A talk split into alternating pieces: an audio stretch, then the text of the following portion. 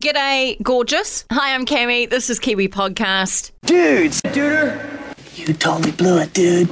It's Bill and Ted, right? And Keanu Reeves, Alex Winter helped congratulate this year's seniors at a high school in California. Actually, the same place where their characters from the movie delivered their famous history report. They did a really nice video and congratulations and gave some great advice for the future. Be excellent to each other. Party on. Dude, did you hear? An Empire State Building sized asteroid heading towards Earth.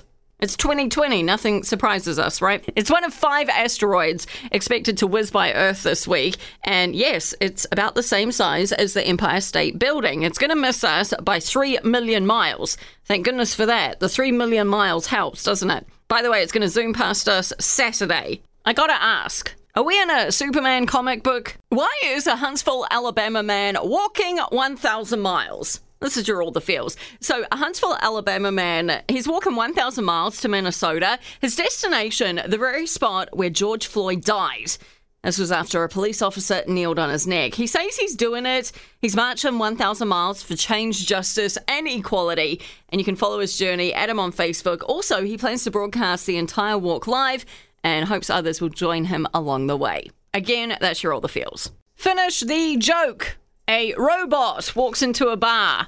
No, it's not a joke. It's happening in South Korea. People trying to get back to everyday life after lockdown because of coronavirus. Robot bartenders are popping up all over the place, making cocktails, carving ice, doing it quicker and more efficiently than humans. It sounds good in theory, right?